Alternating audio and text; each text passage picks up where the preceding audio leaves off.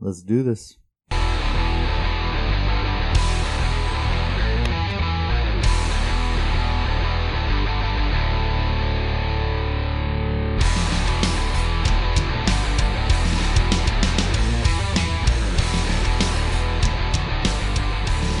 Hey, what's up, everybody? It's Fantasy Football Breakdown Podcast. I am your host at FL2 Drink Minimum.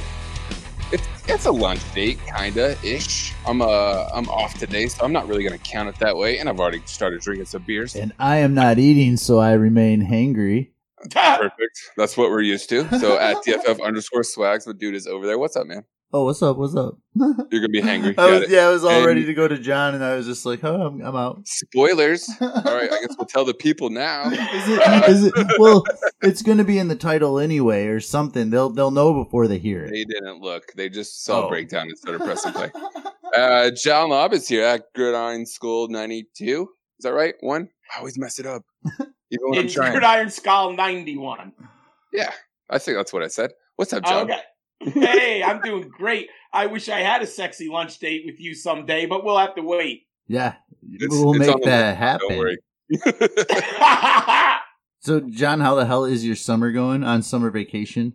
oh, it's day three. I'm um it's I'm in the middle of a best ball draft right now. I've now completed 20 different drafts. From mock drafts, the best ball drafts, the dynasty drafts, the you know, rookie dynasty draft. So I am knee deep into this NFL fantasy football season. I'm excited. I'm writing my college um, fantasy football previews that are going to be coming out within the next couple of weeks on Fantrax. So it's football season for me, and school is in the back in the rearview mirror.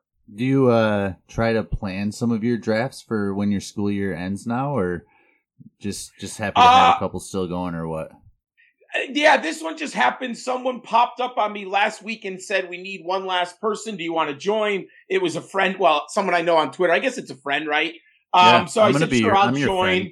I made myself Yes. your friend. I decided this morning we're friends, John. Is that cool? All right, we're friends. So you're I'm still Twitter not sure yet. We'll we'll find out. at the end of the show. um, so I, I'm not in general, but I'm more willing to join drafts now because it's a little bit easier during the school year. I I really don't like to be involved in more than maybe one mock draft for a magazine or for a website, and at best the best ball draft at the same time because I still have my family and my work and the students' papers. So there's other stuff that I have to do, but now I'm kind of more open. You know, I have more time early in the morning and late at night. I feel like if I was a teacher, my students would have a lot of free time, so I could draft. But that's probably I- I why will- I am not a teacher. That's a good thing. Everyone wins. So I don't know where Swags is going to try to take this, and um, as you can already tell, we're a little little free flowing, especially more than the last time. But uh, I saw an interesting tweet uh, last night, yesterday, somewhere in there. That John, you and I were were both on, and I just wrote in there. I'm asking you this on breakdown tomorrow. Uh, Oh, yeah, So yeah. I'm I'm just gonna read it from at Dino Cast Cow. Uh, just says I'm hearing a lot and reading a lot of analysts citing season long stats. Unless you play in a season long roto football league, season long stats are meaningless on their own. Fantasy football is a week to week league. And just kind of, I think it was Paul, yeah, at Paul Ryan 15, just wanted your thoughts on it. And I was instantly like, yes, I'm stealing this too. It's mine now. um, you know, years ago, it meant a lot more to me. You know, I've been playing fantasy football. This is my 31st season. So, you know, years ago when you're only in one or two leagues and you were trying to figure out who you would like over the course of a season before there was anything DFS or consistency rankings, you were looking at total points scored and the average points per game. And that was basically your only parameter. Now you understood that there were highs and lows throughout the season, but you were looking for the players who were projected to be the most total points scored and the highest points per game. Now, obviously, as there's more analysts in the industry, there there's more statisticians, there's more um, pe- smarter people than me. I think I don't rely on them as much, but I can't say they're meaningless. I hear some people say they mean nothing. I'm not into that because when I'm looking in like round eight or nine in a draft, it depends what you're looking for, but I like to have home run hitters. I'm not as big as into consistency late in the draft. I want guys who can get 20 points. Maybe they only do it two or three times a year. So that will be total. If they have a high total, that sometimes identifies to me that they're going to have a big burst out a couple games like Tre'Quan Smith did last year. Now I didn't expect it because he was a rookie, but that type of player. So I think there's still value in them. It's not how I necessarily base my rankings, but I do look at them. Maybe it's just because I'm old and it's something that I've done for so many years. Obviously in the DFS game, they're meaningless. So I would never do it there. But when I'm doing a, a, draft, I do look at them to give me a baseline of a relationship between one player and another. Yeah, and, and I'm trying. To, I didn't see that on Twitter, so I'm trying to understand the basis of it. But I mean, are we saying that rather than go with somebody that's been productive all year, I'm now streaming wide receivers and playing them against weak defenses, or I mean, how? Well, I mean, the, I don't know. Like you could take players like Tyreek Hill who finish wide receiver one or two and have some ups and downs throughout the season, but still in the end, I mean, Tyreek won it for a lot of people. Yeah, I mean, there. I the question I think was, you know, how a lot of people put in magazines at the end of the year, Tom Brady will have 3,500 yards passing, okay, 24 touchdowns. Does that have value? I do think it has some value. It's obviously less than when I started 31 years ago, but I still look at the numbers because I need a baseline of relationship in like who do I'm just like, is it Sam Darnold or Tom Brady? I kind of use, you know, I have my own perspective, I have my own rankings, but what do other people think of the two? Now there might be a consistency and a floor factor with Brady, but there might be a ceiling factor with um Bradford that's higher. So what are their total numbers at the end of the season? I kind I do use gotcha. that. You know, I'm not using it as the end all and be all. I would say it's a tool. I use it as a tool, but it's not the most important tool anymore. I think to say that they're useless, I just don't agree with that because then you have to dig deeper. Maybe this is the top of your database where you might start, but obviously you have to dig deeper underneath those numbers. You know, are like Ben Roethlisberger. If you look at his total numbers, that will tell you one thing. But historically, he's played a lot better at home than on the road. So when mm-hmm. I look at those numbers, I need to then understand some context, which says maybe 62% of those statistics are accumulated in his home games and the other 38% of the numbers are in his road games. So I do use them a little bit to, to make value analysis, but I have to dig deeper underneath it. Or like even just last year with like Derrick Henry, how he blew up at the very end of the season. That might be a bad example because people are kind of projecting him to maybe almost continue that. But just because of the huge increase at the end, throw it a few years back, was it Woodhead? Finished mm. like RB three, you know what I mean? Because he yep. had like four or five monster games at the end of the year that just propelled him all the way up to the top. And you know what I mean? You can't look at that in the next year thinking, all right, well, Woodhead's now a, an RB one because obviously that, that was not the case. Yes, and people probably over projected right his next season's total statistics based on the production at the end of the year. And I actually won a fantasy league because of Danny Woodhead that year, and yep. I actually I bypassed him the next season because I thought the cost was too high. Yeah, because we went way up for sure. Yeah, it's not that I didn't like Danny Woodhead. It's but there were injury concerns. He had never had that. Maybe there was a season two years before that great run where he had shown similar type of upside. Mm-hmm. But if you took the body of his work over the course of his career, it was not really that projectable to repeat that. So I was bypassing him and then he got hurt. So I got, you know, it's not like I was some genius mm-hmm. when he mm-hmm. ended up getting hurt.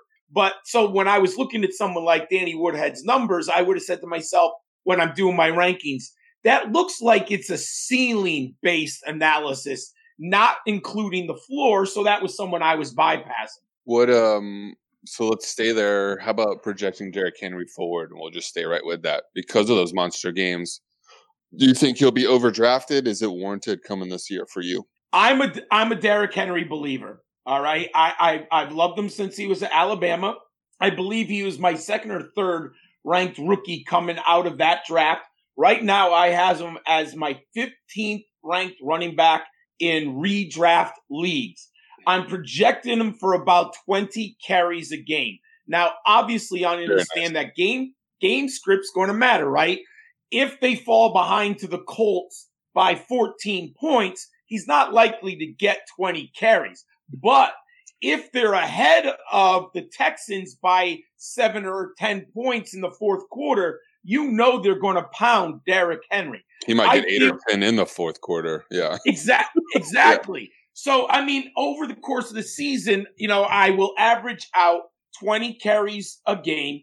Now, I understand that he's probably going to score touchdowns in bunches. There's going to be games where they just destroy people and he gets like two or three touchdowns. Now, again, like I just mentioned, if he's behind by 10 to 14 points, he's not likely to reach the end zone. But, and I understand there's fluctuations with him. That's why I don't have him in my top 12 because I would not want Derrick Henry to be my number one running back. But if you tell me I can get Joe Mixon and Derrick Henry, I'm ecstatic because I believe I have consistency with Joe Mixon and incredible upside with Derrick Henry on those big games when the matchups are beneficial and the game script says that he might even get 25 carries. So I like Henry a lot, but I understand there's fluctuation. But at the end of the year, I think he's got 1,300 yards rushing and, uh, you know, between 11 and 13 touchdowns. And I'll take that any day as my second running back. Hmm. So can we stay in Tennessee like for a second? Just a quick second. Sure. Because, uh, because John does a lot of stuff with college guys and um, players like that, and you've dove into that pre-draft. You're doing that right now for next year. So yes, I'm doing my quarterbacks as we speak. Derrick Henry goes down. Are you interested in Alex Barnes? Are you uh, are you a Jerry McNick- Jeremy McNichols guy or I'm Lewis definitely not a Jerry McNichols guy. So I would actually say Alex Barnes' skill set. If Dion Lewis remains, so the first question we'll have to address when the season's underway Will Dion Lewis, let's say Henry goes down, would Dion Lewis remain their third down back and, you know, maybe in the fourth quarter if they're behind? Or do they promote him to the full time back? So that's going to be dependent on what Alex Barnes shows us at, in training camp and what we hear from the coaching staff. I do think that Alex Barnes has the exact same skill set that the Titans are looking for in a ground and pound runner. Now he's different than Derrick Henry, but he's very good between the tackles. He can get skinny in the hole and he is a big enough player with breakaway ability once he gets past the front seven where he can go down the field. So I actually think Barnes is the type of player, you know, in week 11, if Henry goes down, he could get 18 carries in the Titans offense and be successful with them. Yeah, help win some championships maybe. I mean, if that narrative happened. Hey, I won a championship with Elijah McGuire and Damien Williams in a dynasty yeah, league. Yeah, right? I'm yeah. very open. I'm very oh, open with at the end. I played yeah. him in week 16. Yep. Yes. So I'm very open to that's why I like dynasty leagues and lot why I like the analysis um, of understanding. You have to know where, how Alex Barnes, what his skill set is. Does he fit into the system? So let me take it like if he was in a Bruce Arians offense, I don't think Alex Barnes would be very good. I think he need he he might be good in the Steelers offense, uh, maybe even in the Washington Redskins. So you're looking a little bit at the type, the style of play, the line blocking. Is it a gap scheme? Those types of things to make Alex Barnes a successful NFL player. I like it. In a moment of silence. Was that for Dion Lewis? oh man, see, I don't. That's the thing, though. I think that that's all he will be is that pass catcher. I mean, I think if Henry goes down, I'd be ignorant to not assume that Dion Lewis yeah. gets a little bit of a bigger workload. Don't get me wrong, but I mean, he's getting older, man. The guy, he's just not what he used to be, and what he used to be was never that amazing. I mean, he's a pass catching like back that took away work from Derrick Henry when we didn't want him to. Yep. And remember, he's a product of the Bill Belichick, Josh McDaniels, Tom Brady machine. Mm-hmm. How many of their players, when they have left the machine, have become fantasy studs outside of New England? I don't remember many. Wes, Woodhead Wes that one Welker. Year we talking about. Who? Woodhead that one year we were just talking There about. you go. And that was what, one year, right? Yeah. Yep.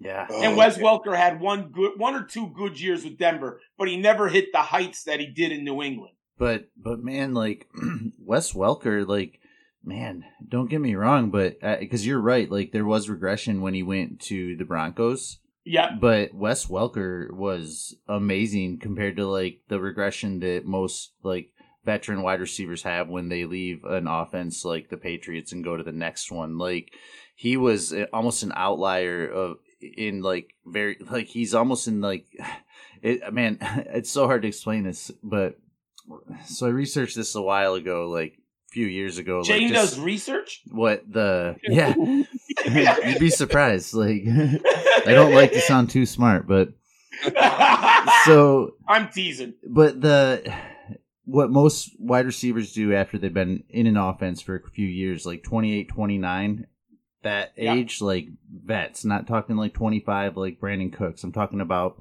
a well trained dog.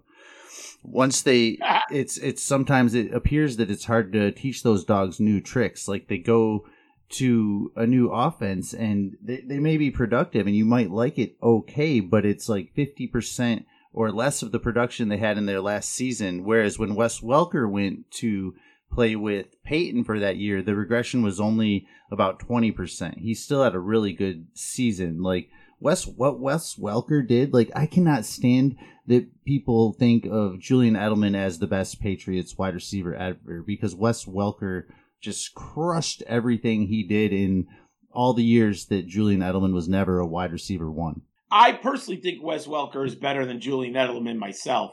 Um, so I'm shocked that people say what they do about, and I like Edelman, but I don't think he's the greatest Patriot. I'll yeah. bring up Stanley Morgan from the 70s, Irving Fryar, if you know, but that's a long, I'm an old man, so I have a lot of different players in my background. But I'll say this Welker was in the perfect system with Peyton Manning because yep. he had Demaryius Thomas and Eric Decker. So I think Peyton Manning is such a brilliant offensive mind. He was able to communicate with Wes Welker and said, What do you like to run? What do you like to do? He ran basically the exact same routes in Denver as he did in New England, which shows you the intelligence of Manning to say, I'm not going to try to make Wes Welker something that he's not. Wes Welker was the perfect slot receiver mismatch against cornerbacks and he manipulated the middle of the field as well as any slot receiver yeah. and Manning took advantage of that. And I mean but I'm looking at it now and you're right. I mean it's it's like 5 or 600 yards less like from 2012 he had 1354 yards then 2013 his first year with Denver it was 778 so I stand corrected yep. but still a decent season. And how, but didn't he score like 8 or 9 touchdowns that year? Um, he had ten touchdowns in Denver. Ten, yeah. See, yeah, because I had him on the team. He was good. I mean, he wasn't great. Obviously, he didn't do what he did. Yeah. You know, with the um, Patriots, but also remember they were more talented on offense. The Broncos of 2013 yeah. than the Patriots. You know, I mean, not not compared to 2007, but when he left New England, they weren't as talented on offense as Denver was in 2013. His Sorry, Patriots fans. Run was crazy though in 2007 from 2007 to 2012. Like I mean, he, 2007 112 targets, 2008 or these are catches. Sorry, 2008 111 catches, 2009 123, 2010 86. He was injured. Um, 2011 122, 2012 118. Yeah, he was amazing. amazing. Yeah, but and yeah. I don't think Edelman has had that many good years. No, he hasn't. He's never been a wide receiver one. Never once. And the thing that never what ended, what I, which could go into that stats thing where you're talking about stats at the end of the year because Edelman is an excellent weekly play, but he might not. He doesn't. He's never shown the stats at the end of the year, whether it was injury or suspension or just not being as good as we want him to sound. Like he's never finished the season as a wide receiver one. Never, ever, ever. Never, and ever. you know what I think is, you know what I think is making the uh, the um, perspective bias. The Patriots have won Super Bowls with Edelman.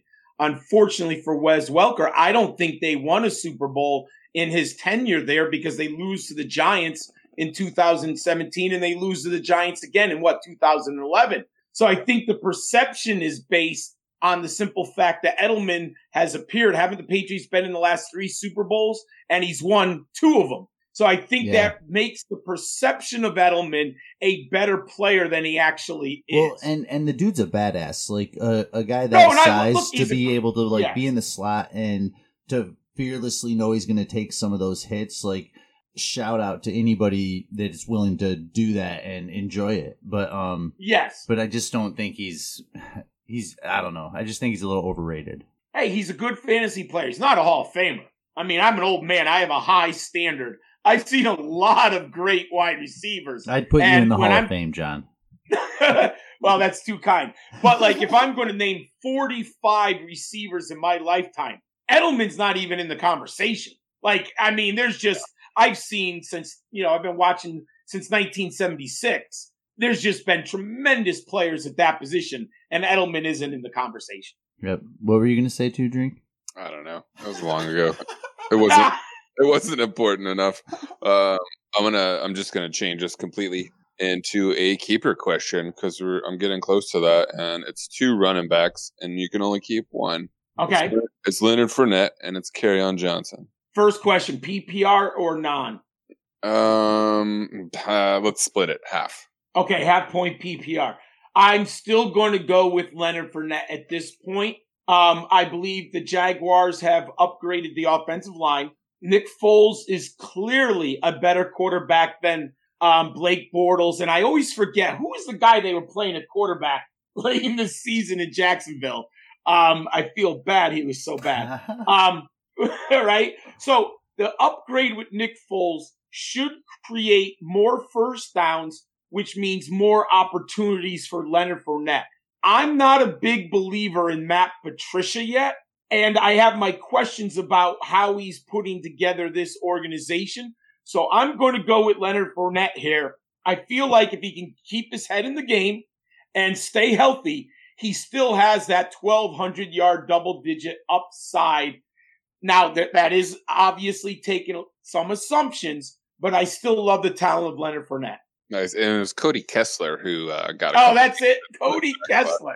but you, oh, the nobody really needs to know that. To drink for that uh, keeper question, could he only yeah. keep one all together for his team, or just one of those two? Like, do you know how what were the keeper I rules? Do not know. No? I do not know. If it's I full was, PPR, does it change? You know, that's an interesting question. You could make an argument for Kerryon Johnson. I think it'd be a stronger argument in full PPR, but I'm still going with Leonard Fournette because he does. He's a better pass catcher than people think. I think he's averaged like two point seven. Yeah. Talk about so, you more than Foles wanting to dump it off and like doing that to a big back in camp. So yes, camp so talk, still, yeah. I'm still going to. It's closer, but I'm still going to take Fournette. Swags, you yes, doing sir. it too? Was it same? Same yeah, thing. Uh, yes, I agree. And I, you, I you probably kind of assumed that just from like our conversation yeah. you and I had last night a little bit, but for sure, I, I figured as much. I, I wonder. I mean, both both have the injury risk as well, so not getting 16 from either guy, I, I feel pretty easy about asking, you know, saying that. Swag's turn. Yes, my turn. well, I mean, I, I don't want to be a broken record with different players, but I mean, I'm going to do the same thing here as I, I did on Derrick Henry, and I'm, I want to talk about Armstead. Right, okay. well, Armstead. Yeah. Okay. Um, first, if you draft Leonard Fournette, you have to acquire Ryquell Armstead. One, Leonard Fournette, I believe, and I wish I had the numbers in front of me, but out of 32 possible games, Leonard Fournette has only played 22 the first two years in the league. So there's obviously questions about him being able to stay on the field. but last year, Kerryon Johnson didn't stay on the field either. So I think it's just about a wash there. So to me, I'm in a best ball league, and I the two times I've been I've been a couple, but the two times that I've drafted Fournette, I made sure that I backed up Fournette with Ryquell Armstead in round 17 or 18.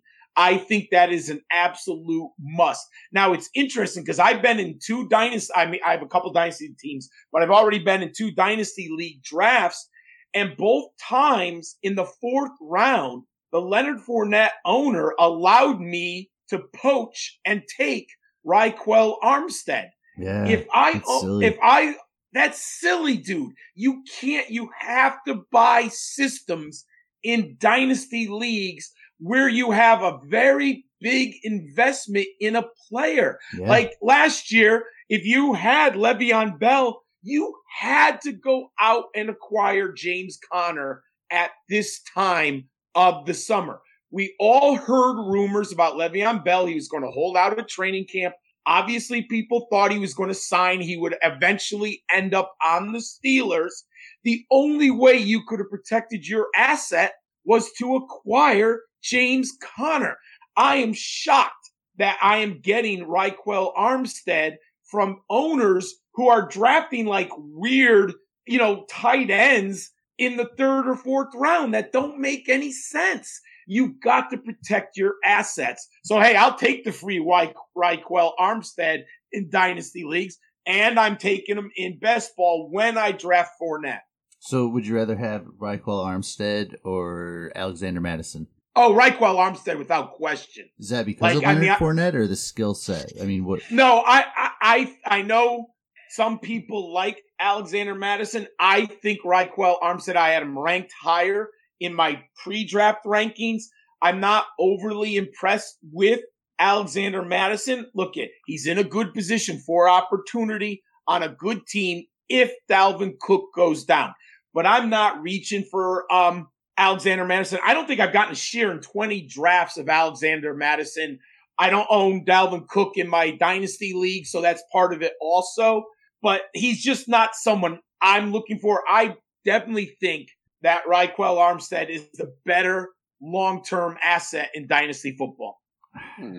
Do you think Dalvin just holds on to all of the carries and, and touches and their and their running back there? And and I guess that's staying healthy, but mm-hmm. I mean, even seeing Latavius Murray, you know, have production. Right. Yeah, that's where I was going. With, with Dalvin in the game, uh, I like Red oh. Armstead too, and I've tried, you know, everywhere to acquire him, even if I don't have Fournette. Yeah. I like to come back to as gross as it sounds. Alfred Blue is at least there to, I think, mess that up a little bit if something were to happen. But but yeah, staying on Mattison. That's the coach saying, "Let me bring in a veteran in case Ryquell Armstead okay. can't figure out how to run the football."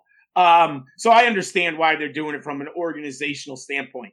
Now back to the, I think if Dalvin Cook is healthy and it looks like you know we saw him play he was on the field as often as possible. I think the Vikings were protecting his health by giving the ball to Latavius Murray. Plus, Latavius Murray is a good running back. You're right. So I'm not sure Alexander Mattison is as good as Latavius Murray. And I think people are losing that in the equation. Now, Dalvin Cook is healthier. I believe that the Vikings want to feed the football to Dalvin Cook. They would love him to be on the field 70 to 75 snaps and just become the ultimate bell cow. Now, the question is, can he do it? That's why you would have to back up Dalvin Cook with shares of Alexander Mattison. But I'm not convinced that Mattison is going to step right in and be as effective and as productive as Latavius Murray. Yeah, everybody kind of, and I, and I think uh, Mattison will be productive just because I think he'll have a role. But I, I think you're right. Like everybody kind of wants Murray to be shittier than he is. Like he's been Murray's a, decent, a good player. He's been a decent running back. Yeah, he does. I mean, he's not a superstar, but he is the like. I mean, don't we now like Murray as a backup in New Orleans? Right. I mean, that's why people are I mean, talking maybe, about him. I don't know. Change of pace probably too. You know, like if yes, not just a yes, backup, he, but I mean, I think he'll have a role there. No, you're right because you can't play Alvin Kamara 30 or you know 20 touches a game yeah. or 60% of the snaps. So he will have a role, but that tells you how good Latavius Murray is. Yep. I feel better. I feel better right now. I made a trade and acquired Murray this morning. I liked your trade. Yeah, I liked that a lot. Hey, Murray's a, I, you know, what happened is remember when he had that big game on Monday Night Football against the Kansas City Chiefs as a as Raider? Yeah, yeah, and he was one of those Twitter asset running backs. Everyone's like, "Get Latavius Murray, get Latavius Murray," and I liked him coming out of college, right? He, mm-hmm. You know, mm-hmm. there were questions about him. So then the expectations were so high of Latavius Murray, right? And he didn't exceed our expectations or even reach them for that matter. So I think there's like this negative perception on a very good NFL running back. Look, he's not a Pro Bowler. He's not someone who I would hang my hat on, but Latavius Murray is a solid, competent, productive NFL running back. And that's why Sean Payton and the Saints picked him up. Perfect complement to Alvin Kamara. So I think people have the wrong perception of Murray because of these unrealistic expectations on really that Monday night game was that one long run, right? Didn't he have like a 78 yard touchdown mm-hmm. or something like that? Right. So everything people were excited. We all tuned into that game that Monday night. And I think he had that long run in the first quarter, right? Oh my God, he's the next, yeah. you know, and then he never achieved that. But I do like Latavius Murray as a player. And he was good with the Vikings last year. Can I get some uh, rookie rookie thoughts on the undrafted? Sure. Was it a Zigbo there? And then just just because I remember some of our talk from before and hearing you on other ones, um, somehow I'm going to let you professionally transition that into your guy James Williams, who was who I thought was in a great landing spot going to the Chiefs, even as undrafted, but as news been cut recently. But start yeah, with a, Ozigbo there for me, if you would. Yeah, I, am not a huge Ozigbo fan. I look it in the right system. If you put him in Baltimore, I think Ozigbo could be productive because the, the Ravens like those grinders between the tackles, and they're going to give their players lots of carries. I mean, look at what Gus Edwards did in Baltimore last year. And I don't necessarily think that Ozigbo is a great player, but I think in the right system, he could be productive. So I'm not a huge fan. I want to see where what happens with him. Uh, you know, does he even make the roster? I think there's questions about that. We'll see. Hey, no one's more depressed about James Williams than I am right now. Obviously, you know, I mean, I want to, I had, I, I watched some more film after he was cut. What did I do wrong? Did I do something wrong? What, you know, why did this happen? I think part of it was the landing spot. Kansas City just has a plethora of options there, right? So I think it was a depth chart problem. I'm still hoping that he lands in like Houston. I still think, you know, they need a pass catching running back. They need help, you know. I think, you know, we don't know. I hear lots of glowing things about D'Onta Foreman. So we'll see what happens. But you can, you know, I think running backs are like pitching. You can never have too many good running backs the attrition rate is so high. So mm-hmm. I still think James Williams will end up in training camp somewheres. I still believe he can be a productive NFL player. He just needs his opportunity. Hey, look, we had to wait for Damien Williams. You know, he sat around, w- was on a couple teams. Miami didn't use him right. He finally got his opportunity late in the year with Kansas City, and he won me a dynasty league title, and he mm-hmm. won me a lot of money in in um, DFS. So I still think James Williams has a role in the NFL. He's just going to have to find a landing spot. And we know good running backs. Eventually they'll have an opportunity down the road. It's just a matter of when and with what organization. What, um, let's, let's continue staying in Kansas City then, because that seems to be like you're Damien Williams or you're not. Plus we got Hyde there and then maybe a little bit on Darwin Thompson do you see one guy emerging? Is it do they stay one back through because it's Andy Reid, or are we going to get a sprinkle from all of these guys? So it's interesting. That's one of those great fantasy conundrums that we we debate and we talk about. If you throughout. pick it right, you know what I mean. Yes. For value, it's going to be again like you like Damien Williams last year. Like if that's where it is, then that's another league winner, especially if it's Hyde or Thompson, because of even later of you getting them. Yes. Hey, that and that's what makes fantasy football so much fun. Mm-hmm. Now, I, I have Damien Williams right now as number 16 on my running back rankings. I have some concerns about an undrafted free agent who took this long to become a star. Now, I like him obviously, but I think he's going overpriced right now. So I'm not buying him in redraft leagues or best ball leagues because I don't know if he can handle the 16 game grind that Andy Reid is going to feed his feature running backs. I have not seen that yet. I mean, you know, from uh, uh, Westbrook, right? Bryant Westbrook was that, who's the Eagles running back all those years ago? Yeah, it was Brian Westbrook, right? right? Yeah, Westbrook. Yep, and and and then you have Kareem Hunt. We know Andy Reid wants to give the ball to his guy, so I feel really comfortable with the system.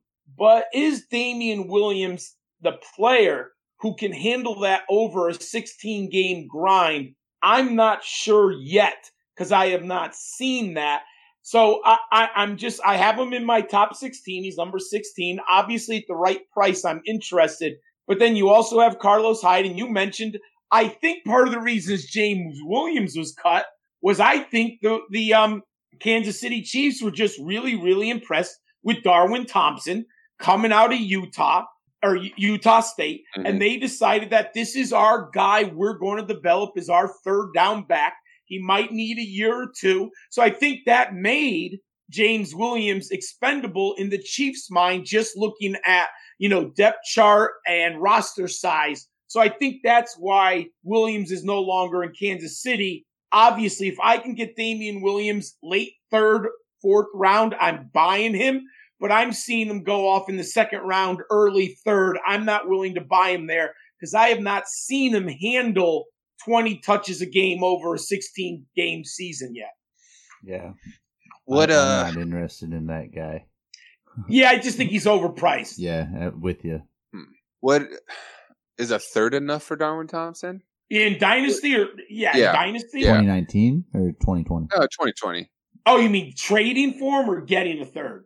Either. Which which Oh, side would okay. you do, I guess? Um, so if if I had been invested in Kareem Hunt or Damien Williams, I'm buying Darwin Thompson in the third round. No question.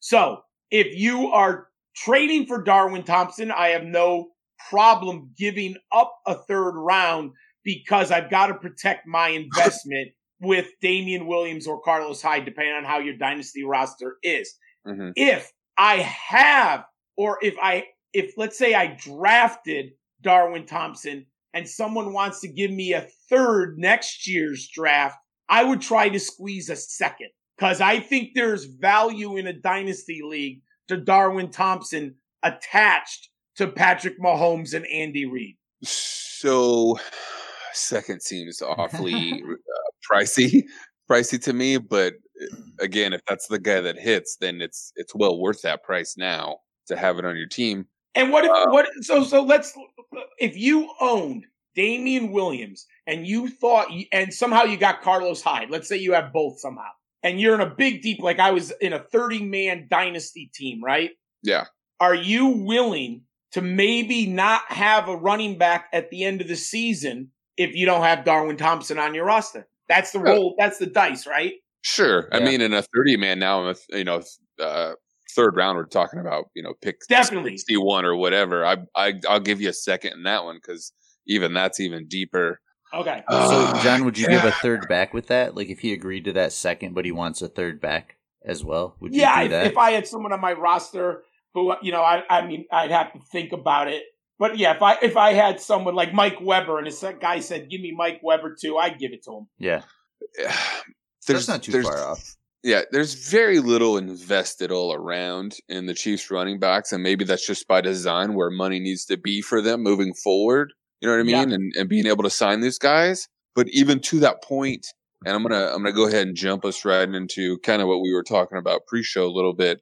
What's to stop the Chiefs next year from taking a running back in the second or third, and in next year's class that supposedly is super deep? You know what I mean? Most of these guys we're talking about wouldn't be even close to that second round. Uh, you know, NFL draft wise. So I, I think guess I that's guess what- that's my risk there in the pick. If, if it works for you this year, and like you said, at the end of the year, now I'm at least I know I have the Chiefs running back that I can plug in, and it's going to win me at the end of the year. Then the second's worth it. But is it? It, it almost feels uh, risky for a one-term rental, or right? Because. Hyde's pretty easy to cut.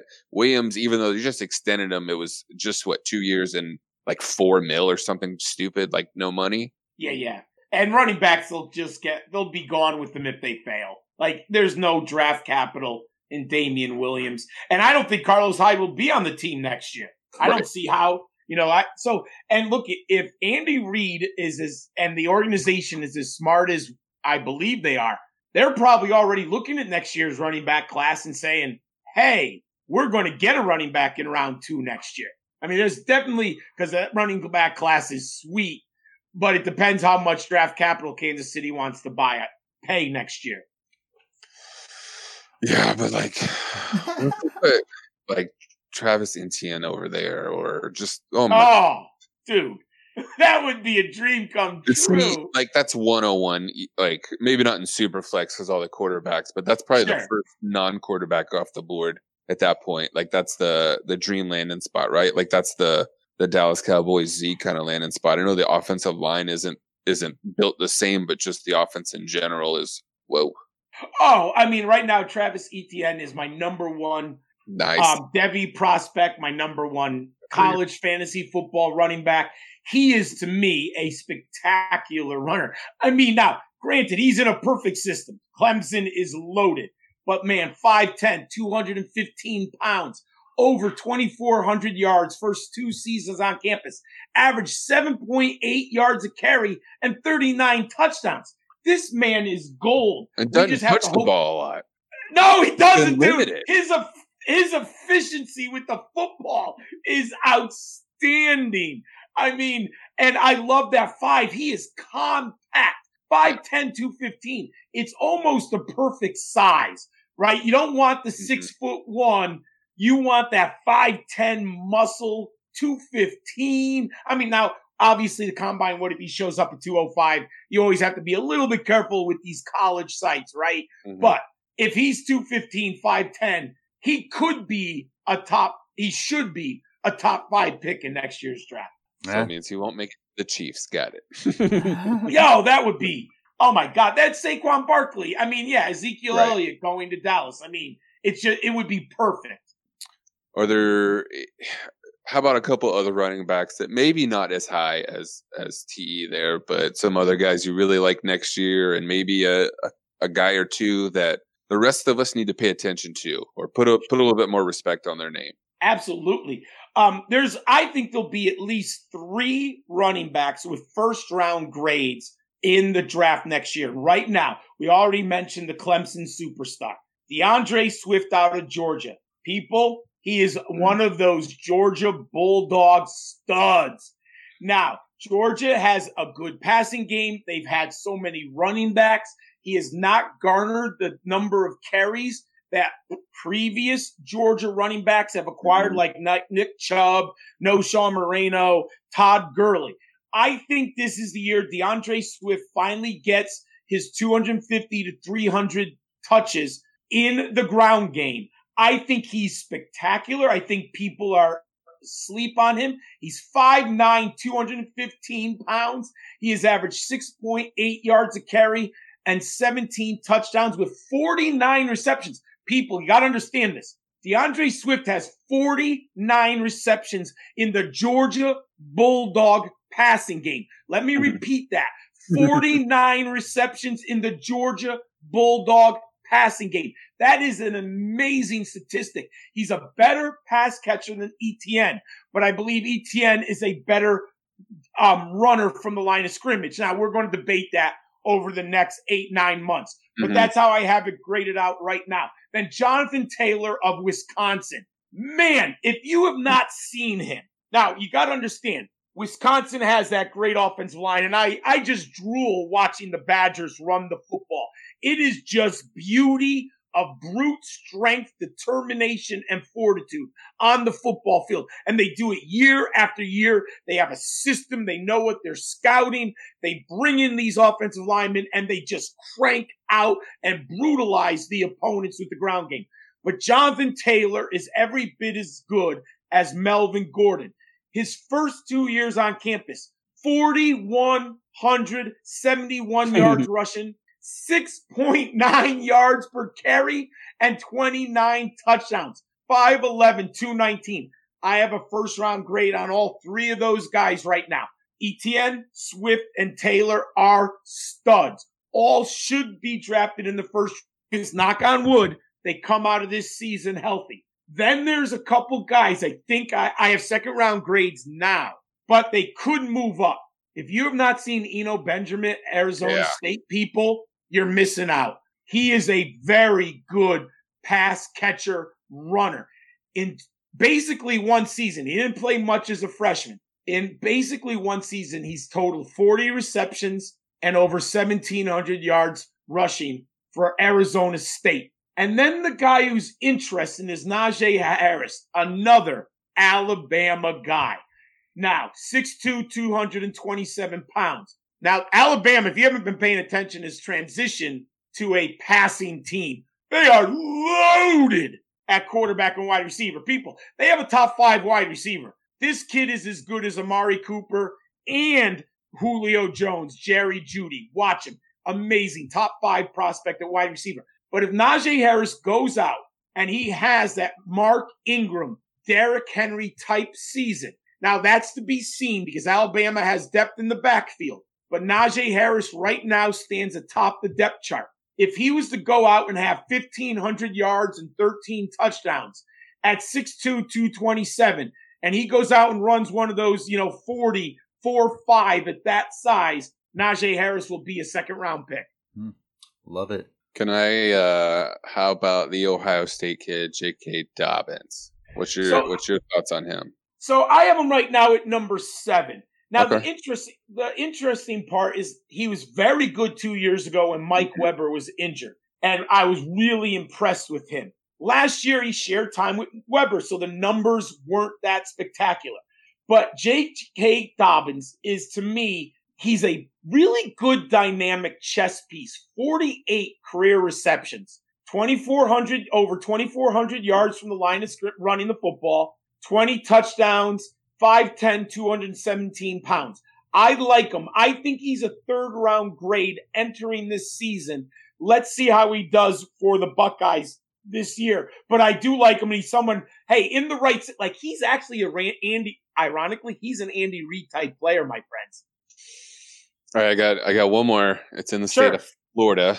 Um, Ooh, I think I know who. Go ahead. Well, I'd like to throw Lamical Perine out there, but I'm gonna, I'm gonna go Cam Akers because I mm. think Perine's a little little bit deeper, and that's maybe more of a homer pick. Although I think that dude's got some juice. But Cam Akers was not that long ago.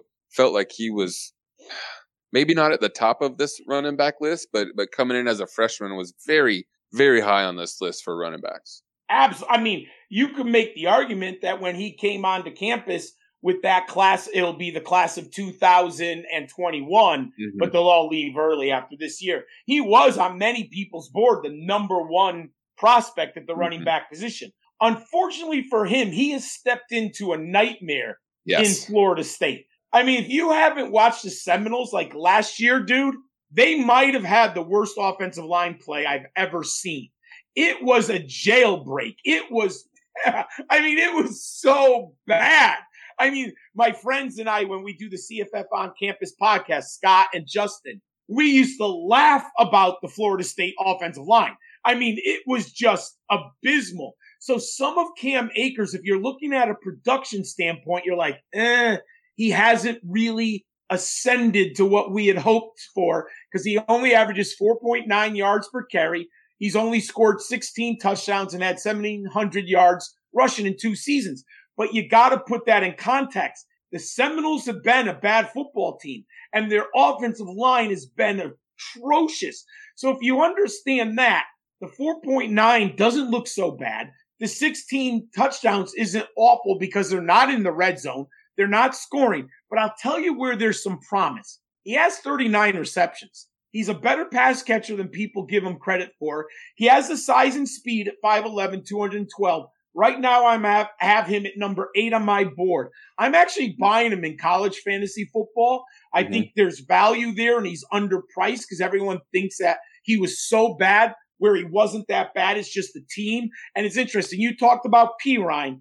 I'm buying Perine in college fantasy football because he's basically free. No mm-hmm. one wants him. He's a good player. I think Florida is one of the ascending teams this year. I think they're going to be very good. I'm bullish on the Gators but mm. I don't have them in my top 15 prospects at okay. this time. I got to see more with Perine.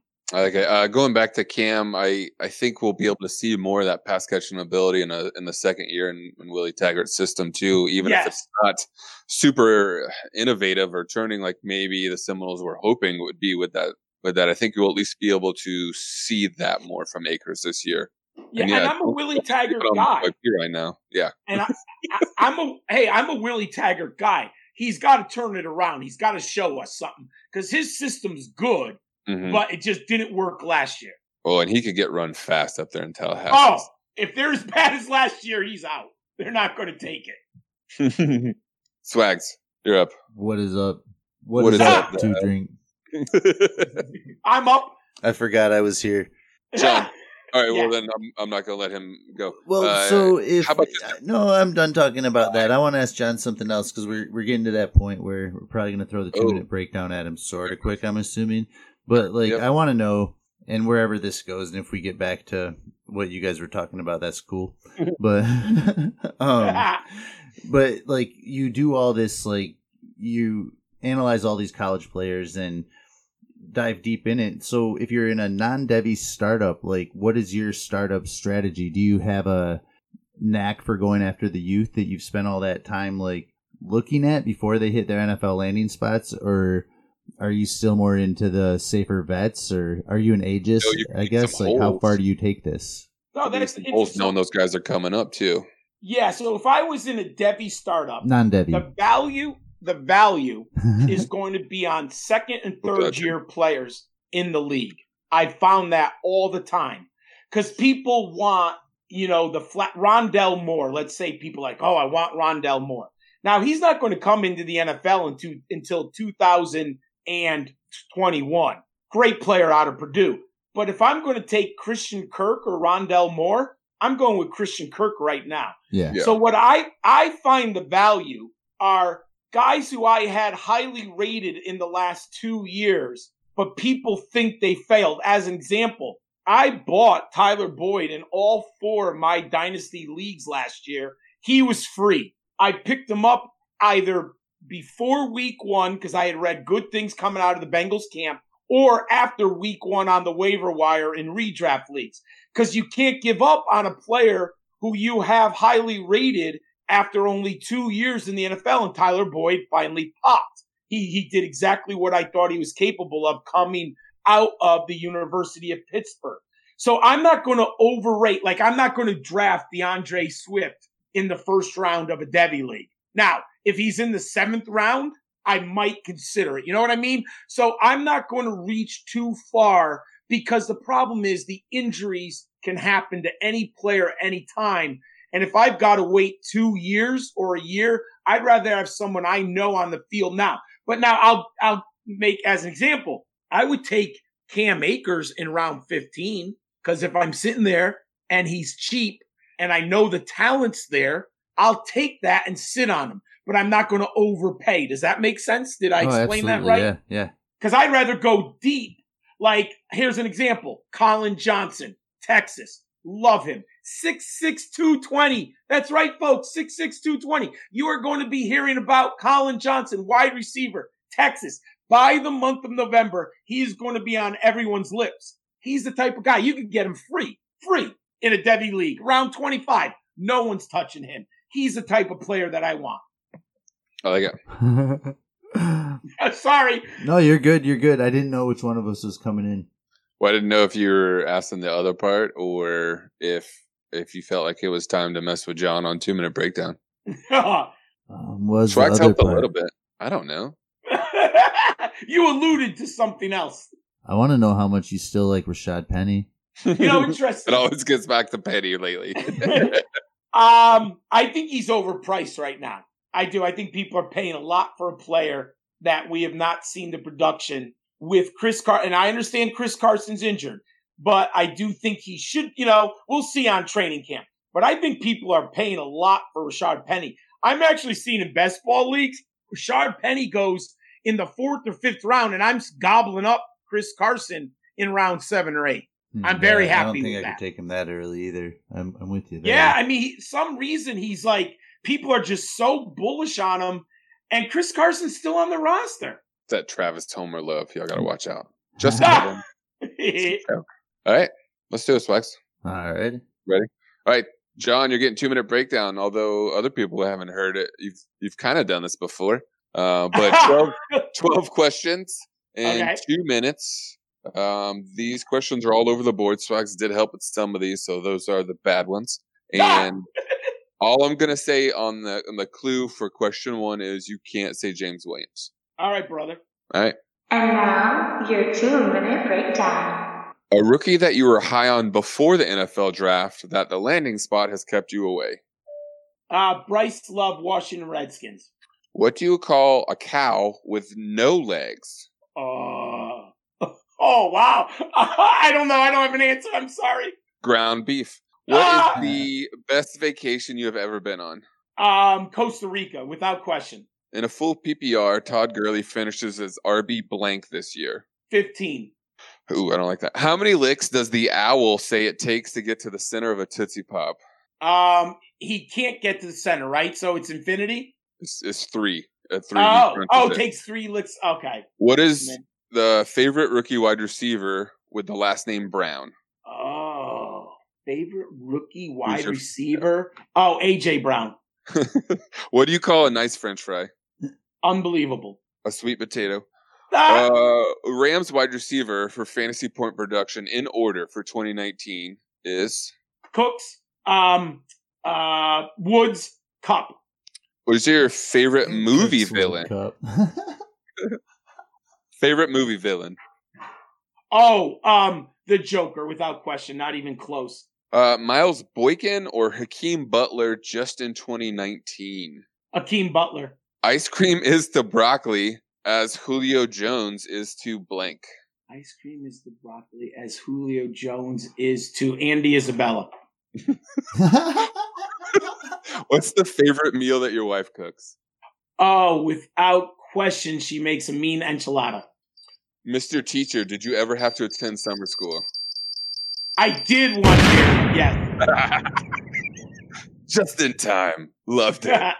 oh, Good stuff, John. Oh, I love good. it. It's great, brothers. yeah, I like the uh. Julio Jones is to Andy Isabella. That was the well, I had to think. I'm like broccoli ice cream. Who could be more opposite? could eat broccoli? I mean, that, that's how I am. Like, oh I had- yeah. I had many items all over that, and that's what I settled on. So you're welcome. That's what I did. I John's love like. John's the one guy that would choose broccoli over ice cream. Ah, you know, it's funny. I, I I only have ice cream now on like holiday family gatherings.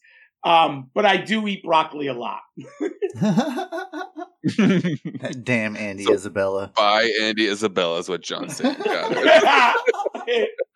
The, the moral of the story. So The Aesop fucking sa- the conflicted right Aesop now. tale. Be be regular. Get you some Andy Isabella. Got it. yes. Oh man, that's that's fun, John. Uh, hopefully everybody else gets to hear this one this time. But uh, so if they do, uh, just let everybody know where they can find you and all your work because it's there's a lot out there for you. Thanks, gentlemen. Um, uh, my Twitter handle is GridironSchol91. Please follow me there. Ask me any questions about fantasy football, draft prospects, college fantasy football. I'll be glad to help you out anytime. All my draft profiles, they're available in two spots. The written profiles are on footballdiehards.com. The video profile series I do with my partner, Andy Singleton, is available on YouTube. Just type in expand the box score, one word, and you'll see all of our um, NFL draft profiles there. And all my college fantasy football stuff is now exclusively available on fantrax.com, which is the preeminent site to play college fantasy football. They have all 130 teams. You can play Power Five, Group of Five, or like I like to play all 130. They're the only site that does that. They're amazing, but see my stuff on fantrax.com. That's a lot of stuff. And, and I mean, to go back to Singleton, like he does some great work, like on all his videos and everything you see up there. So, Yeah. Yeah, I'm very lucky. I love working with Andy. yep. So, Good stuff. Dave Montgomery or Kerryon Johnson? Uh, Dave, Montg- Dave Montgomery. I'm with you. That was a pretty heated Dave- debate last night on the Super Flexible podcast. David David uh, Johnson and Jarvis Landry or Julio Jones and Latavius Murray. Julio. Oh, Julio Jones and Tavius Murray. Twitter. Twitter right now is crushing me on that one. Are they? No! Twitter's taking the other side of that? Is that what you're saying? Yeah. Oh, wow. I blame Russ, to be honest. It's, it's, it's Russ's fault. I I think people overvalue the number three wide receiver on Cleveland a little too much. Easy. Give me Callaway It's all still day. hard. It's still hard for me to so hard to get rid of Jarvis Landry. Russ, I'm gonna I'm gonna get Jarvis back for you before I have to play week one. Yeah. He's coming back. He's coming back. Coming home. John, All right, FF gentlemen. underscore swag at FLT at FF underscore breakdown. John, have a good one, brother. yeah, thanks a ton. You too. Enjoy your summer. Thank you. Yep.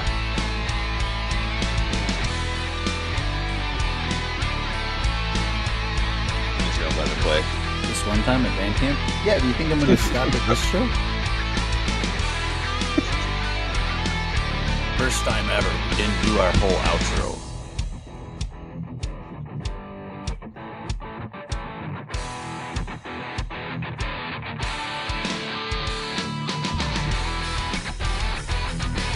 Oh, absolutely.